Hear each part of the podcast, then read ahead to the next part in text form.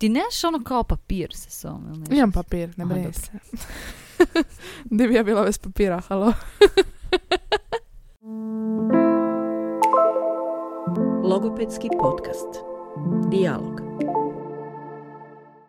Angela, evo te iza mikrofona.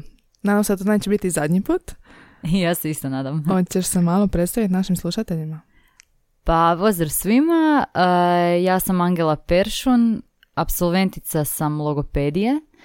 Um, imam 23 godine i evo me tu, zato što sam prošli semestar bila na Erasmusu u Belgiji, u Gentu. How exciting. Čime se inače baviš, Angela? Daj nam neke fun facts o sebi. Pa evo, u slobodno vrijeme DJ-am, trenutno sam na nekakvoj maloj praksi na radiju, pa ćemo eto vidjeti Mm, što će od toga biti. Nadam se da ću biti još za mikrofonom. I tako. baš lijepo. Inače, ako ste bili slučajno na humanitarnom pub kvizu Logomotive, naše udruge, onda ste imali prilike biti na afteru koji je bio u Bustan baru i tamo nam je bila DJ Joe ili kako se rekao? Joanne. Joanne, tako je, da. Ali danas je tu zato što je, kao što je rekla, bila na Erasmusu. A, pa evo, općenito, kako ti je bilo, Angela? Pa ja sam jako zadovoljna. Došla sam sa nekakvom idejom da će to dosta biti ovako u vrijeme korone i svega, em, da će dosta stvari biti zatvoreno, da neće biti toliko kontakta sa ljudima i sa fakultetom, ali na kraju se ispostavilo da su oni, čak što se toga tiče, bili otvoreniji od Hrvatske u tom trenutku, tako da jedno lijepo iskustvo. Prije ću malo kasnije više o tome, a jel možeš sad malo možda ukratko objasniti što je uopće taj Erasmus projekt, odnosno program? Uh, dakle, Erasmus Plus program je program od Europske unije koji uh, služi za znači, obrazovanje studenata i sudionika akademske zajednice u prostorima van države koje jesu. Mhm. Što se nas tiče studenata, postoje dvije opcije, znači Erasmus Plus studijski boravak i Erasmus Plus stručna praksa. Ovaj studijski boravak je to ono što sam i ja išla, to je dakle pet do šest mjeseci provedenih u nekoj drugoj državi upisani ste na neki drugi fakultet, a Erasmus Plus stručna praksa e, je zapravo program u kojem si sami tražite neko mjesto rada na kojem onda provodite tri do četiri mjeseca najčešće kao praktikant. Mhm. I gdje si ti si rekla da si bila u, Ja sam bila u Belgiji, u Mhm. Gentu. u Gentu i kako ti je bilo? Kako ti se svidio Gent kao grad? Pa Gent kao gradić je ovako jedan prekrasan srednjovjekovni gotički gradić e, sa ono, crkvicama, kanalićima. Zezaju se da je to belgijska Venecija. Mhm. Relativno je hladno i vjetrovito, tako da ljudi koji idu na Erasmus zbog e, lijepog vremena nemojte ići tamo. Ovo sam iskusila i na vlastitoj koži, ali doći ćemo do toga. Ali osim u Belgiju, gdje se još može ići e, na našem fakultetu na Erasmus, e, što se tiče konkretno smjera logopedije? Pa evo, trenutno je nešto suženiji izbor nego prošlih godina. Ljudi koji sad ove godine akademske 2022. 2023. Mhm. idu na Erasmus mogu, mo- to jest mogli su birati između Portugala, to je onaj Setubal, uh, Belgije Gent i Finske i ne, ne, ne znam kako se taj grad izgovara, pa bolje da ga ne govorim. Preskočit ćemo. Ali eto, tri opcije su za sad, ali e, natječaj se obnavlja svake godine, tako da ko zna što će biti za iduću akademsku. Mhm. I kako si se ti onda odlučila za Belgiju i za Gent? Što je presudilo u tvom slučaju? Pa u trenutku kad sam ja birala, postojale su četiri opcije. To su bile Belgija, Portugal, e, Slovenija i, ako se dobro sjećam, Bugarska. Ja sam zapravo e, razmišljala o tome koju državu još nisam posjetila, pa mi je to bilo onako jedan orijentir. A osim toga, od uvijek me zanimalo kakva je ku- kultura u tim sjevernim državama, na primjer Nizozemska, Belgija, ne znam, sjever Njemačke i slično. Tako da je i to bio veliki faktor, a uz sve to ovaj fakultet na koji sam ja išla u Belgiji, koji nažalost više nije na popisu fakulteta na koje se može ići na Erasmus, dakle to je bio Hogent, on je nudio kolegije koji su se meni činili dosta interesantnim u usporedbi sa nekim kolegijima sa ovih drugih sveučilišta. Dakle, bili su um, dosta i internacionalno orijentirani i vezani uz neke moje interese, pa je to, to na kraju presudilo. Mhm. I kako si se prijavila? Kako ide taj proces? Pa morate dosta unaprijed razmišljati, znači godinu dana prije samog odlaska na Erasmus uh, prolazite kroz proces predaje dokumentacije uh, sveučilištu u Zagrebu. Dakle, morate napraviti motivacijsko pismo, priložiti prijepis ocjena i položiti nekakav, um, kako bi to nazvala? Jezično testiranje. Jezični Mhm. test, e super.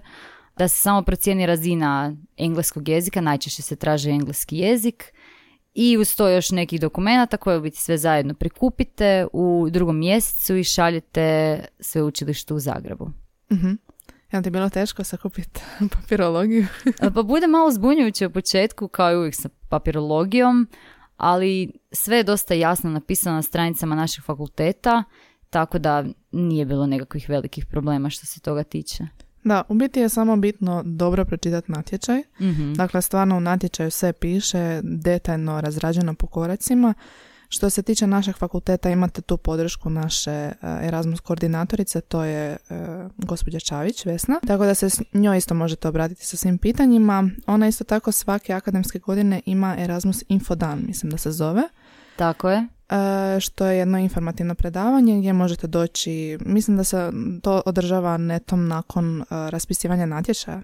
Ja sam poprilično sigurna da se zna čak i održava dva put godišnje, jer bio je tako i u tom periodu drugog mjeseca nakon raspisivanja natječaja, ali evo sad neke cure koje odlaze u ljetnom semestru na Erasmus su mi rekla da su imale još jedan infodan početkom akademske godine.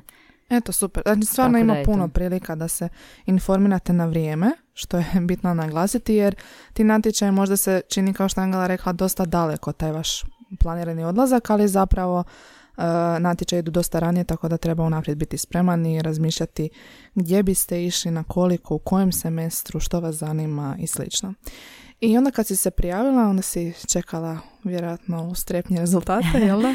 Da, nemojte paničariti, rezultati će doći dosta kasnije, Mhm. znači razmak je sigurno jedno dva, dva i pol mjeseca. Ja mislim da ako su prijave bile krajem drugog mjeseca, da su meni rezultati došli negdje u petom. Mhm. Tako da ima vremena, samo polako. Zapravo rezultati natječaja vam pokazuju jeste li dobili stipendiju za Erasmus ili ne. A, Bez obzira na to jeste dobili ili ne, mo- vi možete ići i bez stipendije, onda to zovemo, ja mislim, non-grant, Mhm. jel tako? Da, u tom slučaju idete, ali nemate stipendiju, odnosno nemate financiranje od strane sveučilišta, odnosno agencije za mobilnost. Što je isto izvedivo, ali naravno da se svi nadamo stipendiji, znamo kakav je studentski život. Um, koliko si ti imala stipendiju kad si ti išla? Pa u trenutku kad sam ja išla, stipendije su bile nešto niže nego sada, Mhm. e, vjerojatno zbog standarda i sve. Mislim da je moja stipendija bila 550 eura. Trenutno su stipendije, koliko ja znam, e, 650 ili 700 eura za ove sjevernije države. Ne znam kako je bilo kad si ti bila na Erasmusu. Mislim da su isto bile ove manje cifre kad sam ja bila na Erasmusu. Ja sam inače bila u onoj nesretnoj 2020. godini isto u Gentu, isto na Hogentu gdje je bila i Angela. A, ako čujete ovako neke čudne zvukove u pozadini, znajte da snimamo u predavoni P2 u podrumu našeg fakulteta, tako da, evo, četvrtak na večer je atmosferica je predivna na fakultetu, ali znaju biti još i studenti tu, tako da se nemojte začuditi. Ali da se vratimo na temu, da, ja sam bila e, svega mjesec dana, nešto malo više, u Gentu prije nego što je krenuo lockdown, opći kaos i izbila je pandemija. Tako da sam se nažalost morala vratiti. Ali sam isto imala ovu nižu, nižu verziju stipendije. E, Srećom sad su ti iznosi puno veći. Mhm. Također ono što je bitno istaknuti jest dakle da vi taj mjesečni iznos ne dobivate mjesečno, nego dobijete zapravo e, taj iznos puta koliko mjeseci već ostajete u toj državi i 70% tog iznosa. Da. ostalih 30% dobijete po završetku, po povratku, ako ste ispunili sve uvjete, odnosno ako ste, ne znam, oslušali određene kolegije ili ne znam koji su se uvjeti bili. Ostvarili 15 ECTS bodova Mhm. najmanje i morate vratiti nekakvu povratnu dokumentaciju sa ocjenama iz tih kolegija, potpisom od stranog fakulteta da ste vi stvarno tamo to sve odslušali. Da, u biti nije ništa komplicirano, to je nekakva vrsta neuvjetovanja, ali čisto da se osjećate odgovornom da zaista završite svoju mobilnost e, kako spada. Tako da trebate imati na umu e, da ne dobivate pun iznos. E, mislim, općenito je uvijek dobro imati na umu da ta stipendija neće pokriti sve životne troškove. Možda nam ti možeš reći kako je bilo živjeti u Belgiji. Pa definitivno treba još malo novaca nadoštukat tu stipendiju. Um, ja sam provela, ne znam, ljeto prije odlaska na Erasmus radeći, jer sam željela uštediti nešto novaca. E, imala sam plan i na kraju jesam putovala dosta, o tome ćemo isto pričati nešto kasnije. Tako da ja bi vam savjetovala, uzmite si malo e, vremena za zaraditi neke novce, čisto ono da se osjećate da možete sa tim novcima onda i negdje i putovati, da možete proživjeti taj Erasmus um, ne toliko u strahu i brojanju, Da, jer imam dosta za hranu i slično. istina. Da, ja sam isto kao i Angela ljeto prije provela radeći, otkazivajući nažalost neke izlaska i putovanje, ali sam zato onda u Belgiji se osjećala dovoljno sigurnim, koliko toliko, da onda mogu živjeti nekako normalno. Sad mi reci, eh, kad si došla tamo, živjela si u domu?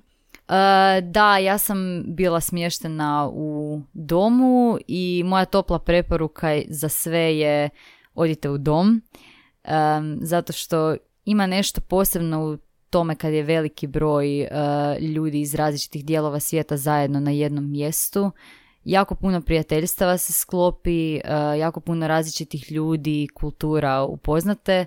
Treba imati na umu da nije baš jednostavno izdržat e, i random partije u ponedjeljak ili utorak um, usred ispitnih rokova i slično, ali i to isto će lići, tako da, To je dio Erasmus čara. tako je. Ja sam bila, mi bile smo u istom domu i ja sam dobila tu predivnu čast da budem kat ispod party kata. Uf, Da, tako da me je jako dobro poznata ova priča što Angela spominje. Ali generalno, znači, svidjelo ti se živjeti u domu. Da, definitivno. Jesi imala cimericu ili... Um, dom, ovaj u kojem sam ja bila smještena, funkcionira, to jest funkcionirao je na način da je svako imao svoju sobu uh, u kojoj imaš svoj stol, svoj krevet, ormar i slično, a dijelimo, to jest dijelili smo kupaonice i kuhinju zajedno na katu. Tako da imala sam, ako hoćeš tako razmišljati, imala sam zapravo jedno 14 cimera, ali niko nije sa mnom, ne znam, spavao u istoj sobi i slično.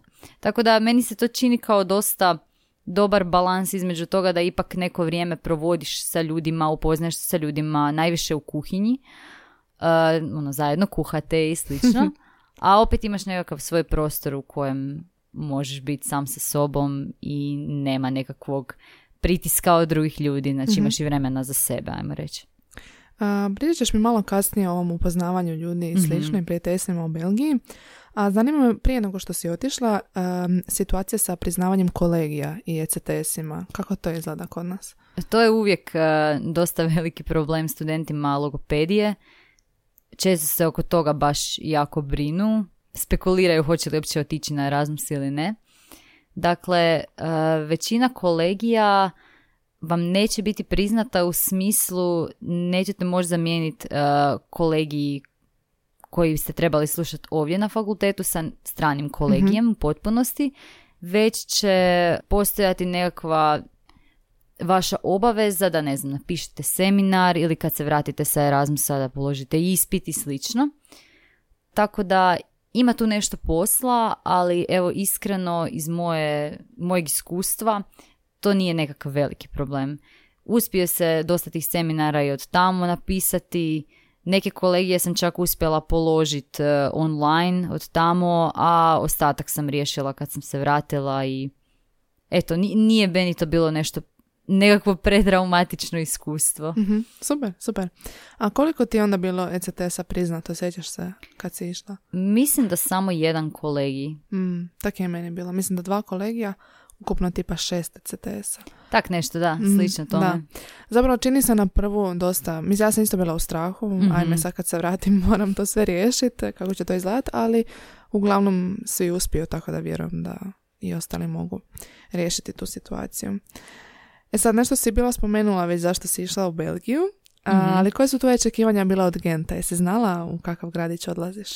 Pa ko što su i svi vjerojatno napravili, malo sam zguglala, Mhm. e, čisto da vidim gdje to ja točno dolazim. Pogledala sam par videa na youtube o tome ono šta se događa u tom Mhm. gradu.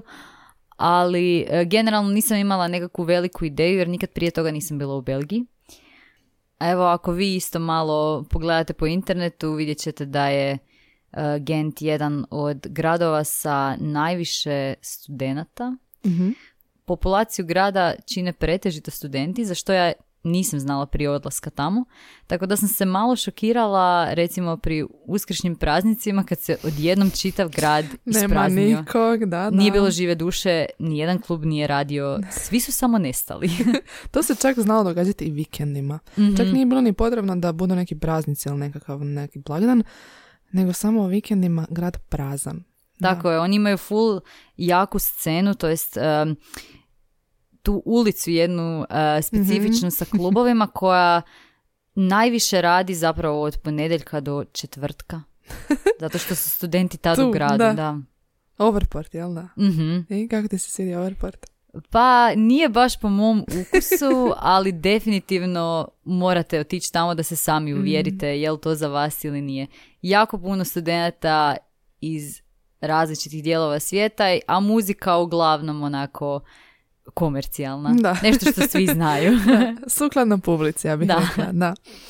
A kako ti je bilo, jel si imala neke možda kulturološke šokove kad si došla ili je Belgija onako po standardu i nečim drugom slična Hrvatskoj? Eto, po standardu je meni bio šok u trenutku kad sam došla, ali u trenutku kad sam se vratila nazad u Hrvatsku nisam imala taj proces ponovnog privikavanja jer je u međuvremenu sve poskupilo. Tako da mi je trebalo malo, malo mi je trebalo da se priviknem na, na eure i na cijene, ali vama to sad više neće biti ni problem. Nažalost, što se tiče ljudi, recimo dosta me šokiralo to što ljudi dosta su brzi i efikasni. Sve se radi po planu. Imam osjećaj kao da u minutu znaju točno što e, žele napraviti u svom danu. Nema onih spontanih kava koje se onda razvuku na sat i pol i takozvanog e, balkanskog gubljenja vremena, to je strašenja reći, da. vremena, da. Coffee culture, to sam ja Mhm. morala naučiti svoje kolege tamo u Belgiji. Ljudi moji, kava se pije minimalno sat i pol, dva. Tako je. To mi je bilo jako, jako teško za razumjeti, ali opet s druge strane imate beer culture, tako da Mhm. svaki dan u tjednu je dan za ići popit pivu. Jesi to preuzela onda kad si se vratila tu, jesi nastavila tim načinom Nisam, života? nisam ja toliko dobro, niti sam se tamo toliko dobro istrenirala, niti sam inače. Šteta, zašto Ali si onda eto. išla tamo? Ne? Krompirići i piva, U, da. da. A kako ti je bilo onda slabati prijateljstvo u Belgiji? Jesi se družila više sa njima domaćima ili sa Erasmus studentima? Pa ja sam na kraju nekako igrom slučaja preko jedne prijateljice koju sam upoznala u Gentu, a ona je iz Hrvatske, ona je došla na stručnu praksu zapravo u Gent. Preko nje sam upoznala još ljudi koji su tamo bili na stručnim praksama i neki od njih su bili i zaposleni u različitim firmama. Jedan dečko iz Turske koji radi u nekakvom marketingu, pa doktorantski student, e, španjolac. Uglavnom, jako raznolika ekipa, a pretežito zapravo nisu bili Erasmus plus studenti, nego neki ljudi koji su došli na ili praksu ili su već zaposleni tamo i žive i rade. A u domu sam isto upoznala i nekolicinu ljudi koji su baš e, došli kao Erasmus studenti i naravno i s njima se isto družila, tako da ljudi su baš bili od svuda. Finska, Norveška, kao što sam rekla, Turska, Italija, Španjolska, baš onako miješana ekipa, tako da nam je bilo uvijek zanimljivo. i vrlo često smo radili, mislim da je onako na tjednoj bazi uh, zajedničke večere gdje bi onda, A, fora. da, jako, jako je bilo to slatko. Svaki tjedan bi neko drugi kuhao i onda bi bila tema u stilu te države od kud je ta osoba došla, pa bi kuhali neka svoje A, jela nacionalne i večere, E, da, nacionalne večere, ali smo ih mi ovako organizirali više za sebe, Aha. nas ne znam, sedam, osam, ili u domu ili kod nekih od tih ljudi u, u stanu i Mhm. slično. Jel te bilo strah u nekom trenutku u smislu hoću li ja sad uspjeti pronaći nekog, možda neki strah od samoće, usamljenosti i slično? Pa ne bi rekla da sam imala baš takav strah zato što samim tim dolaskom u dom Mm. već si suočen sa ljudima od svuda i ono, htio ne htio poznaćeš se sa ljudima, tako da toga nije bilo, ali s druge strane bilo mi je trenutaka u kojima bi mi falio taj neki prijatelj, prijateljica eh, od doma, znači neko ko je baš moj, Aha. kog poznajem već godinama, kada ono, stisnu neka teža vremena i slično, da si imaš nekim baš popričat ko te dobro poznaje. Tako da u tom smislu je malo bilo teško. A kako si se nosila onda s tim? Nisam zapravo um, uzimala te neke nove ljude koje bi upoznala kao na isti način kao što bi razgovarala sa nekim koga zapravo dugo poznajem, nego sam nekako odvajala ta prijateljstva u smislu ovi ljudi koje sam upoznala na Erasmusu s njima ne mogu sad zalaziti u nekakve ono razgovore o svom životu od davno, davno prije ili što već, pa bi zapravo u tim trenucima uh, zvala prijatelja, ono ne znam, sad im- imamo svi video pozive Da, da. i bez problema, bez roaminga možeš zvati doma, pa bi se čula tak malo i sa ljudima koji mi fale. A čak su mi neki od prijatelja i došli i ja sam išla k A, njima, super. tako da i uspjela sam to na kraju ishendlat. Znači, općenito, život u domu ti je onda bio, ok, što se tiče te strane upoznavanja ljudi i slično, ima nekih možda negativnih strana življenja u domu. E, Pa morate se naviknuti na to da ćete morati dijeliti sa ljudima kupaonice. Znam da je to ljudima dosta onako um, nekako nelagodno i sklizavo područje zato što uh, nismo svi navikli na to, ali eto, to nekom bude priprema, ok, uh, zajednički tuševi, zajednički WC-i, uh, dom je muško-ženski, znači miješani, Mhm. Uh, isto tako i kuhinja. Neki ljudi ne vole previše prat suđe, neki su ono, da, neki su obsest, pa sve mora biti jako čisto, tako da treba tu jako puno kompromisa raditi, treba se naći nekakva dobra sredina da cijeli kat bude zadovoljan, da se zna da, na primjer, svako iza sebe čisti i onda kad se to jednom ustanovi, nema nikakvih problema, ali eto, to možda jedino je bilo nekakvo labavo područje. Mhm. A ti si prije odlaska na Erasmus uh, živjela sa svojima, nisi imala period gdje si živjela negdje sama tu u domu ili u stanu, ili? Tako, ja sam iz Zagreba, tako da um, sam živjela u biti tu sa svojima. Doduše, imala sam periode življenja samo jer sam odlazila raditi sezone, tako da godišnje me ne bi bilo po jedno dva, tri mjeseca. I na tim sezonama zapravo isto živiš u nekoj zajednici različitih ljudi iz različitih mjesta, tako da je ovo bilo nešto zapravo slično tome. Samo malo na duži period i nisi tamo poslom, već si tamo kao student. Mhm. Jesi dobila onda nekakav uh, veći osjećaj ono, osamostaljenja možda?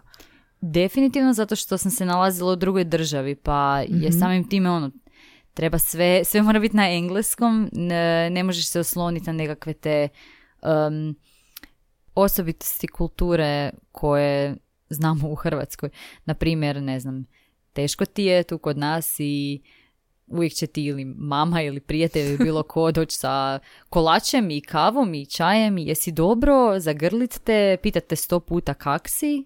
Tako da eto, to, to su malo neke stvari koje su kod njih drugačije. Oni više gledaju svoja posla, što je u jednu ruku super i efektivno je, ali s druge strane se osjećaš kao da nekad fali malo suosjećanja. Da, malo su hladniji narod, ja bih rekla. Takav sam dojam imala i ja. A da mi reci, jesi išta uspjela putovati dok si bila na Erasmusu? E, čak i jesam, najviše možda po Belgiji. Mhm. Posjetila sam i uh, Brisel i Luven i nešto sitnije gradiće na e, obali. A osim toga, kako sam imala te uskršnje praznike, kod njih su, by the way, uskršnji praznici u trajanju od dva tjedna, tako da imate vremena za svašta. U tom periodu sam otišla posjetiti prijateljicu koja je u tom trenutku bila na Erasmusu u Najmehenu, također sa našeg fakulteta. I uh, išla sam do Pariza, tako da sam vidjela i Pariz. lijepo. Uspjela sam zapravo dosta toga posjetiti, ono manje više sve što sam htjela, izuzev Londona do kojeg mi je bilo um, previše skupo i teško sad posljedično sa Brexitom doći. Da, da, razumijem. Komplicirano, da. Ali lijepo, lijepo si proputovala, ipak se znači uspjela isfinancirati taj dio. Pa zapravo je tu dosta i pomoglo uh, to što sam imala smještaj i na jednom i na drugom mjestu. Mhm. Uh, tako da sam se samo trebala brinuti o, o kartama i o tome kako ću tamo kad se nađem jednom u tim gradovima potrošiti svoje novce. A inače preporuka uh, za putovanja definitivno Flixbus. Znači Flixbusom poprilično jednostavno i vrlo jeftino možete doći u druge države. Da. Za cifre, ne znam, 15 eura do Pariza, Mhm. bez problema. Ti si rekla na početku da si birala Belgiju po kriteriju gdje još nisi bila. Mhm. I ja sam zapravo gledala po tome gdje se Belgija nalazi u Europi i Belgija je fantastična zemlja za putovat iz Belgije negdje drugdje. Tako da u Belgiji imate predivne male gradiće koje svakako morate i sigurno budete ih posjetili ako budete išli na Erasmus u Belgiju. Ali Belgija zapravo je jako blizu, što ti kažeš, i Parizu i Londonu. Stvarno se može putovati iz Belgije van, a možete to i vlakovima i Flixbusom. A, također možda još nismo spomenuli a, ESN. Mm, e, baš sam to sad htjela reći. Mhm. Znači, ESN je e, skraćenica za Erasmus Student Network. To je studentska organizacija koja postoji kod nas u Hrvatskoj, a u Gentu je, ja mislim, čak i prvotno osnovana. Nisam potpuno sigurna, možda čak u Briselu, ali znam da je u pitanju Belgija. Dakle, kod njih je ta organizacija ogromna i konstantno planiraju putovanja koja su onda po vrlo pristupačnim cijenama um, i evente, sportove, znači manje više ako, ako vam odgovara da si ne želite sami planirati nekakvo putovanje i slično, možete se samo učlaniti u ISN tamo i pustiti neka vas vode svuda. Oni će sve isplanirati za vas. Da. E, ESN također nudi i svoju, naravno imate njihovu člansku iskaznicu i putem nje možete ostvariti različite popuste. Oni su nudili popuste za stvarno različite aktivnosti, ali možda najvažnije ovdje na- napomenuti za Flixbus i za Ryanair. Mhm. Tako da svakako, mislim da je nešto sjedno, sad se više ne sjećam. A nekih 15-20 posto što za- na kraju zapravo i dobro dođe. Mhm, da. E, Članarina ne znam koliko je bila, isto nešto simbolično, mislim. Ja mislim oko 10-15 eura. Da, da. U svakom slučaju isplativo. Isplati se, da, da. I osim toga, ovo što je Angela spomenula, oni organiziraju različite evente gdje možete upoznat druge ljude, druge Mhm. Erasmusovce, od ovih nacionalnih e, večeri koje smo spominjali, do koje kakvih pub crawlsa i slično, tako da svakako a, u slučaju da se osjećate možda usamljeno ili općenito ako želite proširiti svoj network, svakako se a, priključite ISN-u. Recimo ako kod nas u Hrvatskoj volite uh, trenirati odbojku i sad ljudi iz doma vam ne odgovaraju toliko po svojim nekakvim uh, interesima. Uključite se u njihov znači turnir odbojke i automatski ćete onda upoznati ljude, ne znam, koji se više bave sportom pa vam više po tome odgovaraju. Uglavnom, super prilika, stvarno. Što se tiče samog studiranja na Hogentu, e, kako se studij logopedije razlikuje u odnosu na ERF? Pa kao prvo, uh, Hogent je skraćenica za Hogeskolgent, što u biti znači uh, nešto, prevedeno bi značilo kao viša škola. Um, A zapravo je to studij koji traje tri godine, tako da bi ja rekla da je to nekakav kao stručni studij kod nas.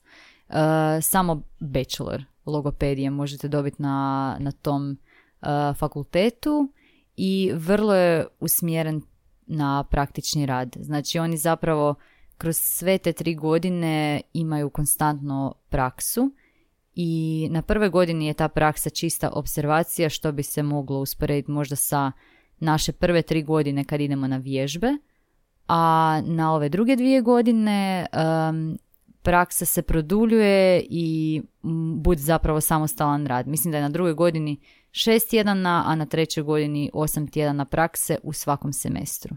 Mm, Jesi i ti onda imala praksu kad si otišla tamo? jesam. Dakle, moj uh, nekakav plan nastavni se sastojao od kolegija sa uh, različitih godina, a stavili su mi uz te kolegije koji su bili sa miješanih godina i praksu sa treće godine. Dakle, morala sam odraditi iako su oni meni skratili tu količinu, znači ja sam morala na kraju odraditi jedno šest ili sedam tjedana prakse, ali eto da, morala sam raditi praksu koju sam onda odrađivala u internacionalnoj školi uh, blizu Brisela.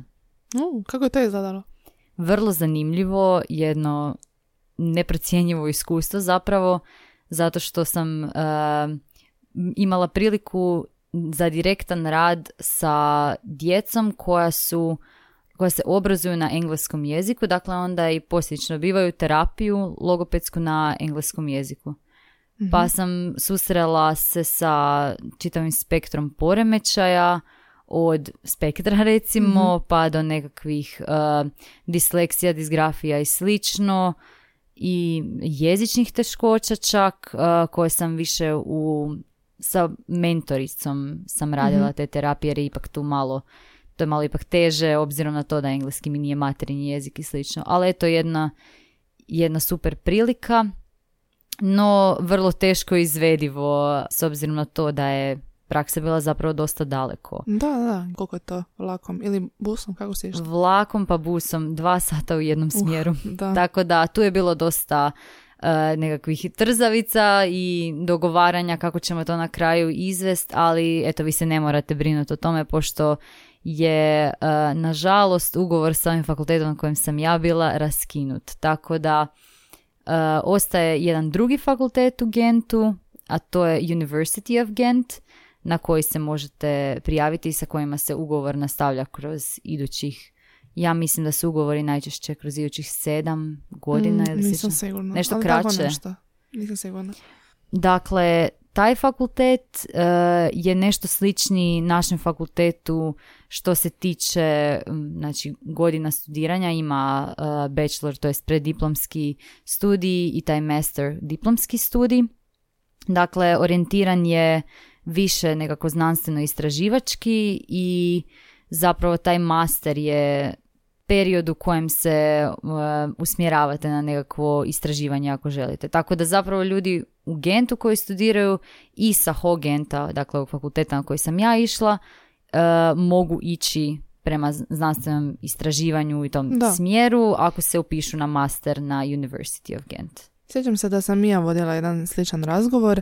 Uh, zapravo Hogent je kao college u tom smislu. College, da. One su bile znači treća godina i ja sam ih pitala, to jest one su mene pitale kako ću ja dalje nastaviti i slično. Ja sam rekla pa moram upisati i master. Bez toga ne mogu raditi bez nadzora jel, kao logoped. I one su bile u čudu jer je to nije uobičajeno za, kod njih, nego Mhm. oni već nakon treće godine mogu bez supervizije raditi logopedsku terapiju. I rekli su mi da zapravo iduće dvije godine upisuje samo oni koje logopedija zanima istraživački. Tako da to je jako zanimljivo jer kod nas u biti smo mi nekako tu stepenicu preskočili. Mi moramo imati svih pet godina da bi radili kao logoped, a onda one koje malo više zanima istraživački rad zapravo se okreće doktoratu. Mhm. Tako da su oni to nekako podijelili po meni možda čak malo i smislenije, da se već na masteru te dvije godine zapravo fokusiraju isključivo istraživački ako ih to zanima. A koje si kolegije slušala? Jesi imala neke posebne kolegije, nešto što nisi imala prilike tu na ERF pisati? Pa većina kolegija koje sam ja zapravo slušala su bili kolegiji koji se baš i ne mogu naći, ne, ne može se naći nekakva paralela eh, sa tim kolegijima na našem fakultetu. Na primjer, to je bio kolegi Health Promotion, koji eh, se održavao ne samo studentima logopedije, već i studentima occupational therapy, što bi bio kao, bila kao rehabilitacija. Radni terapeut, rehabilitacija, tako Nešto da, nešto između Znam da zapravo. oni imaju nešto, još jedan smjer koji nije samo okupacijska, nego je ortopedagogija, oni to tako kažu. Da, da, da. da. I to je Istina. nešto što baca na rehabilitaciju. Tako da nešto, oni su imali te kolegi za radno i za Mhm. rehabilitaciju. to je Tako bilo je. jako zanimljivo. Sjećam se toga. E, Da, meni je isto to bilo jedno nevjerojatno iskustvo zato što smo bili podijeljeni u timove koji su imali e, umjesto nekakvog ispita na kraju zapravo za napraviti projekt.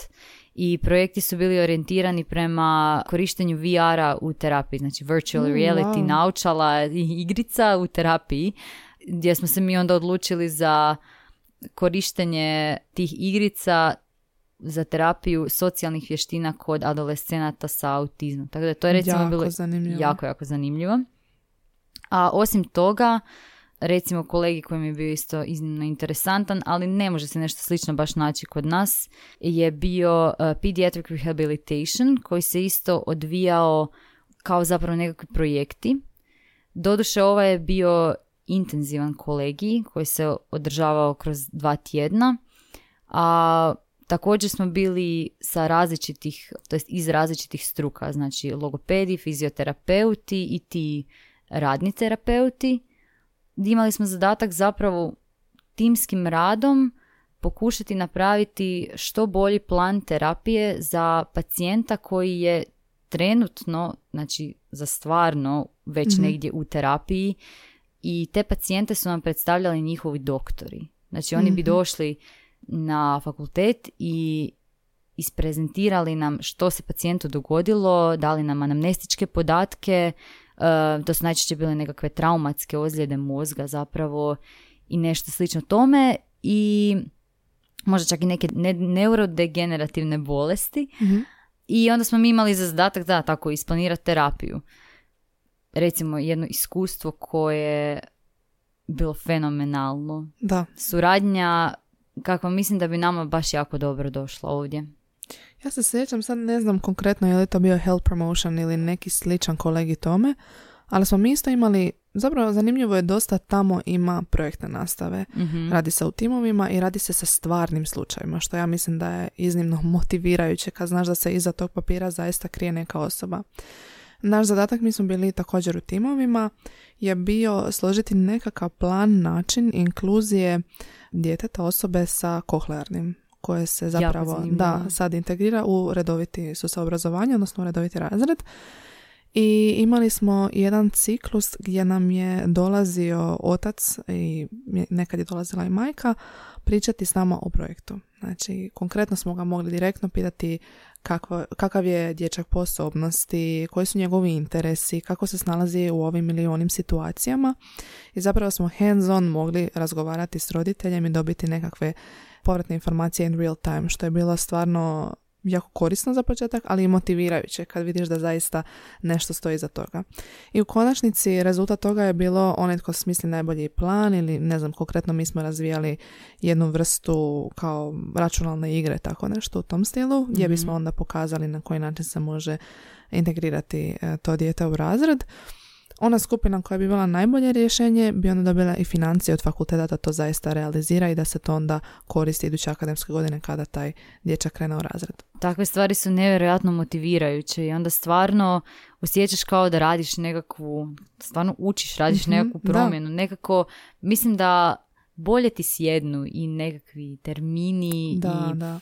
teoretske stvari kad ih možeš tako praktično primijeniti. I onda nekako možda shvatiš da logopedija je puno više od e, jedan na jedan rada s korisnikom, jer to je to, ti se moraš brinuti i o inkluziji, naučiš kako raditi u timu, naučiš kako sagledati ono stvari in the big picture, uh, ovo što je vama dolazio liječnik, naučiš kako primiti informacije od drugog stručnjaka, kako postavljati pitanja i slično, tako da mislim da je to nešto što bi mi mogli također ovdje primijeniti, možda preuzeti od tamo. Definitivno jedan veliki plus uh, tog fakulteta, makar naravno tu postoji i ta dilema kako je to nekakav stručni studij, Mhm. je li to zapravo na istoj razini kao recimo naš fakultet, ali stvarno veliki plus je učenje timskog rada. Znači Mhm. stvarno ono što mogu izdvojiti kao možda i najveći benefit od uh, studiranja na tom stranom fakultetu. Znači, jesi onda ukupno zadovoljna sa Hogentom? Naravno, uvijek ima tu i nekakvih uh, loših strana, na primjer što se tiče recimo ove prakse koju sam bila spomenula. Nije bilo baš prostora za nekakav dogovor da se možda financira taj prijevoz ili Mhm. da se pres- preseli mjesto prakse zapravo da ja budem negdje pak u gradu u koji sam došla Mhm. um, na studijski boravak. Tako da, eto, što se tiče tako administracije i nekakvih e, dogovora na fakultetu, tu sam ipak zadovoljnija sa našim erfom. Ja, pa. Birokracija je svugdje problem. Ali ovako generalno što se tiče e, znanja koje sam dobila tamo iskustva, definitivno preporuka. Ali eto, nažalost tog fakulteta trenutno... Da, da. Ali vjerujem da je i University Gen također da nude razne stvari. Sigurno uvijek postoje neke kolegije koje ne možete poslušati ovdje, nešto što se tematski, kao što si rekla, nije bilo puno preklapanja između kolega koje si slušala ovdje i koje su slušala tamo, ali na kraju dana možda to i nije toliko loše jer si tamo onda poslušala nešto što ne bi imala prilike ovdje riješiti, tako da ipak je sve bilo dobro na kraju. A što je tebi bio nekako najbolji dio Erasmusa? sad ono, reći ću nešto što ljudi najčešće govore, um, ali eto, i za mene je to ispalo na kraju točno. Definitivno ta putovanja i upoznavanja ljudi. Mhm. Zato što uh, si u nekakvom drugom kontekstu od onog na koji si navikao, dobiješ novu perspektivu i na sebe, zapravo poznavanjem ljudi iz različitih kultura i shvatiš koliko neke stvari koje činiš i način na koji se ponašaš su uvjetovani tvojom kulturom. Mhm. Tako da mi je bilo prekrasno zapravo za shvatit koliko je ta, su te kulturne razlike jedno bogatstvo na kraju krajeva. I koliko puno možeš naučiti od različitih ljudi iz različitih dijelova svijeta. Tako da to bi definitivno rekla da mi je bio najbolji dio Erasmusa upoznavanje tih ljudi all over the world i zajednička putovanja s njima. Ali bio neki dio da ti se nije svidio ili možda nešto, ne znam, što bi promijenila dok si bila tamo ili tako nešto? E, Pa evo kad sam već na, na toj priči kulturnih razlika, e, dosta je teško zapravo se priviknuti na bioritam ljudi različitih kultura, to jest iz različitih mjesta. Em, recimo mi imamo nekakav em, raspored u kojem jedeš u jutarnjim satima ono 7-8 ujutro, doručak, ručak ti je pa eto negdje između 12 i 2, a večera obično oko ne znam 7-8 na večer. I onda s druge strane su Finci koji zadnji obrok jedu u 6 popodne. Kad se okreneš ono sa treće strane, Španjolci koji jedu u 11-12 na večer. Njima je to večera. Tako da to je ipak malo bio nekakav šok jer teško se uskladiti u tom domskom životu, ko je kad u kuhinji, um, ko kad, ne znam, stvara nekom drugom možda i buku i slično. Ali, eto, to je možda jedina stvar koja je onako malo, mm, ne znam, malo bilo teže za, za prilagoditi se. Te nekakve životne navike. Mhm. A jesi imala ikakav onaj osjećaj nostalgije ili da, si, da te naglo preplavio val da se želiš vratiti doma ili slično? E, iskreno, u samom početku sam osjetila taj osjećaj, što nisam nimalo očekivala, ali e, na nesreću ja sam se u prvih mjesec dana uspjela dva put razboliti, tako da sam provela, da svojih prvih mjesec dana sam provela u domskoj sobi upoznavajući se sa zidovima. Tad, me, tad mi je bilo baš teško, a kroz prozor kad bi pogledala ono vani hladno, e, mrko, puše vjetar, pada kiša, znači osjećaj kao zarobljen sam i šta ja radim ovdje.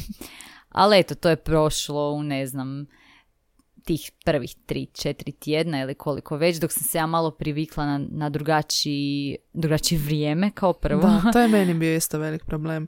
Ja kad sam došla u Kent, joj, nas su zatekle dvije velike oluje, one koje imaju ime, onako, ono Katarina, ili tako nešto. I to je, to je padao led, to, to nije se moglo izaći van, bila su ona crvena upozorenja da niko ne izlazi. Ja sam, mene je to toliko opralo, ali to je kao što si rekla samo stvar navike. U nijednom trenutku se pomiriš s takvim vremenom, obraduješ se toj zra- jednoj zraci sunca koja izađe I kasnije jednostavno se navikneš na taj, i što ti kažeš i taj drugačiji možda bio ritam i slično, isto ima ulogu, ali poslije onda sve to dođe na svoje. A u svakom slučaju nemojte očajavati, nije u Belgiji konstantno takvo vrijeme. To Da, je samo da. taj drugi na treći mjesec koji je dosta ono hladan i mračan, a nakon toga stvarno ima jako puno sunca i dosta dobra stvar je što oni su više od nas, pa kod njih dan traje duže. Tako da već ono, ne znam, u četvrtom, petom mjesecu imate dan koji traje do čak pola devet na večer, ne znam wow. to je nešto što je dosta lijepo i zbog čega vam onda uopće nije problem ono šetat ulicama Genta u deset na večer, još uvijek je praktički ono, ne znam, pirka sunce i dalje viri od da nije ti jasno od kuda. Koja ti je neka najljepša uspomena iz Genta ili što ti se svidjelo u vezi samog grada? Pada mi na pamet ovako kad me to pitaš, jedan dan, ka- bio je jedan prekrasan zapravo sunčan dan u Gentu kojih ove godine na neko čudo nije falilo. Uh, I odli- odlučili smo uh, nas par prijatelja da bi otišli zajedno na kajaking i onda smo biti kroz jedan malo vanjski dio Genta na kajacima plovili, je se to tako kaže, nisam Ja ću iskreno to sigurna, veslali. da? bilo je vani onak baš sunčano, sunčano vrijeme, kupali smo se u tom kao, mislim, nisu više ni ti kanalići, nego je to nekak, širilo se u nekakvo jezero. Eto, uglavnom, sve u svemu nekakav prekrasan dan u prirodi koji zapravo nije bio baš u Gentu u centru, ali je i dalje bilo negdje tamo u gradu. To je meni ostalo u sjećanju kao jedan od baš lijepih, lijepih dana koje sam provela tamo. Mm. Inače, Gent stvarno nudi jako puno sadržaja, pogotovo za mlade, za studente, kao što si sama rekla, to i je većinski studentske populacije u Gentu. I Gent onako ima kanaliće usred centra i to, čak se i tamo možete, i tamo se zna vidjeti da ljudi isto imaju kajak i tako se provode, tako da mislim da je Gent e, jako dobar grad za otići i odraditi Erasmus. stvarno vam neće biti dosadno konstantno se tamo nešto događa. Eto, osim na uskršnje praznike izgleda, tad se zaputite u okolne države i istražite što ima uh, eto, u Njemačkoj, ne znam, Francuskoj, Nizozemskoj, svuda, gdje god možete. E sad, kad si se vratila, uh, poznat mi je onaj fenomen, pričala sam s dosta ljudi koji su se vratili sa Erasmusa, post Erasmus depresije. E, sad, je li bila depresija ili samo onako nekakav blues? Kak je tebi bilo kad si se vratila? E, u trenutku kad sam se vratila, znači kad sam kročila u svoju sobu, tad me uhvatio nekakav dosta čudan osjećaj, kao je li ovo stvarno i dalje moja soba, kao da je, jel, mislim, taj cijeli Erasmus bio nekakav san. Um, dosta sam se osjećala nelagodno izbunjeno no, u tom prostoru u kojem sam provodila godine i godine, sad jednom kao da je nov. I prve možda dvije, tri noći mi je bilo jako čudno se budit doma u Hrvatskoj i jako čudno mi je bilo preko dana pričat sa ljudima hrvatski, ali to je za mene iskreno prošlo dosta brzo i ponovo sam ušla u, u stare nekakve navike druženja sa ljudima odavdje i slično, pa me nije, nije me pravo, eh, kako si rekla, blues, ali mislim da je dosta pomoglo i tome što je dolazilo ljeto. O, da. More, ljeto, kupanje u Hrvatskoj, teško mi je falilo vrijeme. da, da, da. E, su ti nedostali prijatelji koje si upoznala na Erasmusu? E, definitivno da. Ali sam imala tu sreću da zapravo prijateljica e, iz Finske s kojom sam se nekako najviše povezala u domu, e, ona je odlučila da će doći u Hrvatsku na, na ljeto i to je još dok smo bile tamo u Belgiji samo jedan dan se pojavila u, u, u kuhinji i rekla je ono, Angela, ja sam kupila kartu za Zadar 29.7. I ja kao, kaj, kaj se to dogodilo? Oba dvije smo bile oduševljene sa tom idejom, onda smo se isplanirale dio ljeta provesti zajedno. Ona je provela zapravo, mislim, čak mjesec dana u Hrvatskoj, tako nešto. Super. Ona je cijelu turneju htjela napraviti ono po, po svim našim mjestima i otocima jer je čula od mene dosta priča kak je u, u Hrvatskoj prekrasno, tako da sam uspjela i vidjeti svoje prijatelje i fakat se može dogovoriti e, bez problema ono da tak, nakon što neke te ljude upoznate da se vidite s njima poslije. Ostala sam i u kontaktu sa, sa dosta ljudi s kojima sam se tamo i družila i eto planiram nekad idući semestar, nadam se tako negdje oko uskrsa, doći nazad tamo i vidjeti Baš lijepo, ljudi. Da. baš lijepo. A što ti je nekako najviše nedostalo? Kad si se vratila, čemu si se najviše radovala? Uh, pa iskreno, moj pas. oprosti mama, oprosti tata. Ali naravno i oni su mi jako, jako falili jer nisam ih uspjela uh, vidjeti dok sam bila tamo. To jest nisu oni uspjeli doći, ali eto, um, baš sam nedavno sa prijateljem razgovarala o tome, pas ne zna zašto tebe nema Da, i da. ne zna hoćeš se vratiti gdje si. Ti Tako da mi onda bilo... pasi najviše radova. kad si došla. Je, jako, jako je bila sretna. I za kraj, e, šta ti misliš, ko bi se trebao prijaviti na studijsku razmjenu? apsolutno bilo ko tko razmišlja o tome. Dakle, čim vam je to negdje in the back of my mind, ono, kao nekakva ideja, da li bi ili ne bi, volio bi vidjeti kako je to u drugoj državi, odite. Jer um, ovo vam je trenutak i prilika u kojoj stvarno možete dobiti financije od svoje države da studirate u stranoj državi. Dakle, neće se to kasnije ponovo tako jednostavno moći dogoditi. Uh, a osim tih koji spekuliraju, nisu sigurni, definitivno bilo tko ko planira kasnije se seliti negdje van Hrvatske ili ne- ima nekakve ideje koje bi vodile u tom smjeru, čisto da vidite kakav je to osjećaj zapravo komunicirati na nekom drugom jeziku konstantno i kako se osjećate u u novom prostoru, u potpuno novoj kulturi. Jeste li spremni za onda stvarno možda i život negdje vani? Mhm. Svakako da, ako se dvomite, neka vas ne plaši proces prijave ili papirologija, to se stvarno da riješiti i zaista su upute jasne, ne možete se izgubiti. Ako pratite sve korake, imate koga zapitati, uvijek se možete obraditi nekim starijim studentima koji su već bili možda na razmjeni, upoznati su sa tim procesom. Tako je, slobodno se i meni javite. Evo, Angela Peršun, ponavljamo tu za vaša pitanja.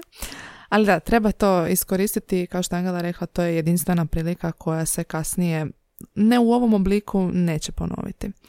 E, ili imaš možda nekakav savjet za nekog ko baš planira otići u Gent? Ponesi šal, e, ponesi kapu i ponesi rukavice. Kao prvo. E, kao prvo, kao drugo, budi spreman da ćeš puno biciklirat. U, da. u Gentu i u Belgiji općenito i u Nizozemskoj se stalno i svugdje ide biciklom. Ako ne znate biciklirat, možete si i dalje snaći javnim prijevozom, ali moja topla preporuka je probajte malo sjest na bicikl doma, jer bude stvarno fora i stvarno ima puno opcija I tamo. nemojte se vraćati iz izlaska na biciklu doma.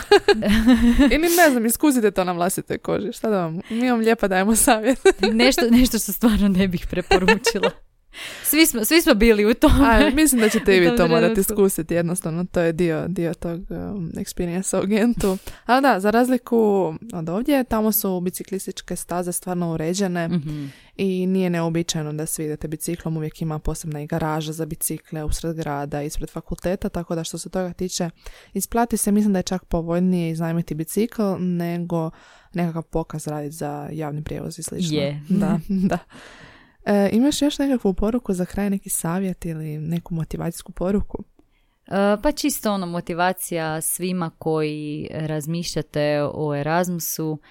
Nije ništa strašno, papirologija kao što je Laura rekla, da se sve riješit, sve je to na kraju, mislim, čisto proces koji se treba proći prije ovog jednog prekrasnog iskustva e, koje ćete stvarno pamtiti čitav život. Da. Tako da ja potičem sve vas koji se predomišljate da se prijavite.